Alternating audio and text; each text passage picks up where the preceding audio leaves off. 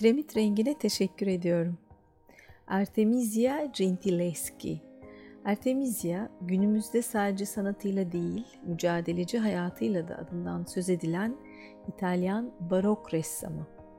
Artemisia 8 Temmuz 1593'te Roma'da Yengeç burcu olarak doğdu. Babası da ressam olduğu için resimlerle iç içe geçerek büyüyen Artemisia'nın babası onu bir türlü rahibe olmaya ikna edememişti. Artemisia babasının atölyesinde resimle tanışmış ve onunla birlikte çalışan erkek kardeşlerinden çok daha fazla heves ve yetenek göstermişti. Çizim yapmayı, renkleri karıştırmayı ve boyamayı öğrenen Artemisia, o dönemde kadınların erkek öğrenciler gibi resim atölyelerine eğitim almak için gidememesinden dolayı eğitimini evde almak zorunda kalır. Annesini 12 yaşında kaybeden yetenekli ressamın babası Orazio Gentileschi de ressamdı. Daha sonra babasının arkadaşı olan Agostino Tassi'nin atölyesine geçen Artemisia bu atölyede işlere yardım ediyor ve Tassi'den eğitim alıyordu. Ancak durumun çirkinleşmesi uzun sürmedi. Tassi o zaman 19 yaşında olan Artemisia'ya atölyesinde tecavüz etti. Babası arkadaşı Agosti Tassi'den kızıyla evlenmesini istemesine rağmen arkadaşı reddeder. Böylece sanatçının babası arkadaşından şikayetçi olur. Babasının açtığı davadan günümüze kadar ulaşan bu mahkeme kayıtlarına göre Artemisia dava boyunca mahkemenin ve Roma halkının aşağılamalarına maruz kalır. Mahkeme salonunda Artemisia'nın bakir olup olmadığı kontrol edilerek suçlamalarından ve ifadesinden vazgeçmesi için hem babası Orazio'ya hem de Artemisia'ya baskı ve işkence yapılır. Zorlu mahkeme sürecinin ardından Tassi, sürgün ve hapis cezası almasına rağmen bu cezalar maalesef uygulanmaz. Bu olaylar daha sonra Artemisia'nın sanatını ve eserlerini anlama çabalarında feminist bir bakışa yol açmıştır.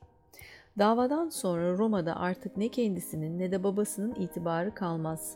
Bu nedenle Floransalı ressam Pietro Antonio Siriattesi ile evlenerek yeni bir hayata başlayan ressam, Roma'daki itibar kaybının çalışmasına engel olmaması için eserlerini Lomi ismiyle imzalamaya başlar. Floransa Artemisia'nın hayatında bir dönüm noktası olur. Burada sanatını geliştirir, okuma yazma bilgisini ilerletir ve çalışmalarıyla pek çok soylu ailenin desteğini kazanır. Artemisia'nın yolu Floransa'da bugün hepimizin yakından tanıdığı isimlerle de kesişir. Michelangelo'nun yeğeni Casa Buonarroti ile çalışma şansı yakalar. Galileo gibi dünya tarihine damga vuran isimlerle dostluk kurar. Sanat hayatındaki başarılarına rağmen özel hayatı onun için tam bir hayal kırıklığıdır. Artemisia'nın kazandığı bütün paraları eşi Pietro kumara ve lükse yatırır. Sadece kumar değil, pek çok kanunsuz işe de buluşan, bulaşan Pietro bir gün aniden ortalardan kaybolur. Artemisia ise 1638 yılında babasıyla Londra'ya gidene kadar tek başına hayatla mücadele eder.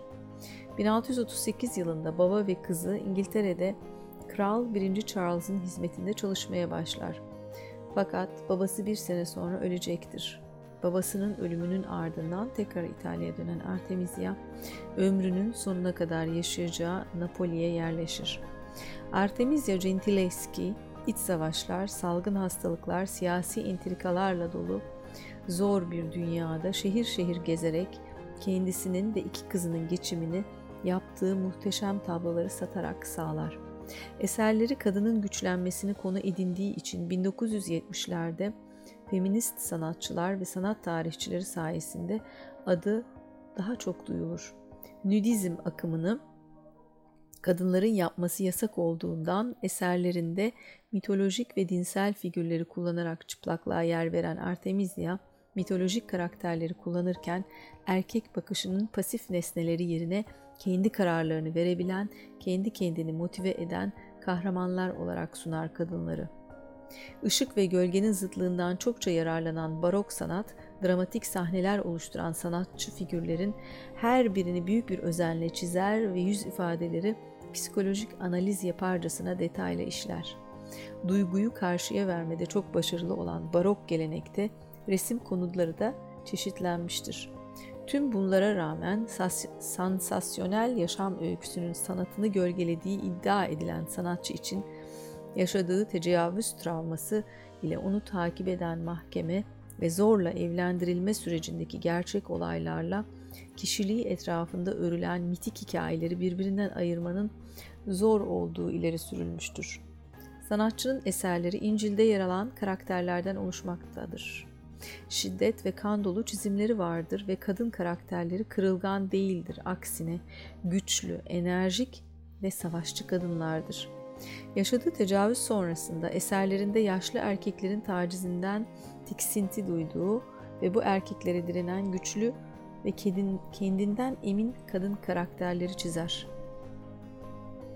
Bu eserleri kurtulduğu tecavüzün ve kendi travmatik deneyiminin dışa vurumu, yüceltilmesi ya da intikamı olarak yorumlanan Artemisia, otoportrelerinde kendisini alışılmışın dışında bir açı kullanarak idealize etmeksizin çalışma anındaki dağınık saçları ve coşkulu yaptığı işe yoğunlaştığını gösteren yüz ifadesiyle resmeder. Artemisia'nın ressam olarak kariyeri 40 yıla uzanmıştır. Bugün bilinen 34 adet tablosu bulunur. Erken dönem resimleri devrimci ve isyankar bulunurken kariyeri, kariyerinin ikinci yarısındaki çalışmaları daha kadınsı, duygusal, zarif ve ağırbaşlı olarak nitelendirildi.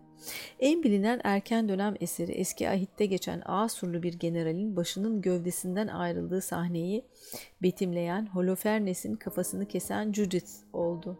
Musevi kadın kahraman Judith'in kendisine tecavüz etmeye çalışan Asurlu tiran Holofemes'in başını kesmesini gösteren bu tablo sanatçının kendi acısının güçlü bir ifadesidir. Bu betimlemenin onun için psikolojik olarak intikamını alabilmenin bir yolu olduğuna inanılmaktadır. 17. yüzyıl İtalya'sında ciddiye alınan tek kadın sanatçı olan Artemisia, Floransa'daki Accademia del Disegno'nun ilk resmi kadın üyesi olarak kabul edilerek tüm Avrupa'da tanınır. Artemisia Gentileschi 1653'te Napoli'de ölür ve ölümünden sonra adı karanlığa gömülmüş ve eserleri çoğunlukla babasına ya da diğer sanatçılara atfedilmiştir. Holofernes'in kafasını kesen Judith adlı ünlü tablosu Cosimo di Medici adlı bir adam tarafından dehşet verici bulunduğu için satın alınarak hiç kimseye gösterilmeden yıllarca gözlerden uzakta saklanmıştır. Gentileschi kadınların erkekler için olduğu düşünülen birçok işten özellikle de resim sanatından vazgeçtiği bir dönemde fırsat eşitliği için savaşan ve bir sanat dalında ustalaşan bir kadın olmuştur. Artemisia halen birçok yazar ve film yapımcısının popüler portresi ve feministlerin en önemli rol modellerinden biri olmaya devam etmektedir. Şimdi sırada kim var? Mikrofon lacivertte.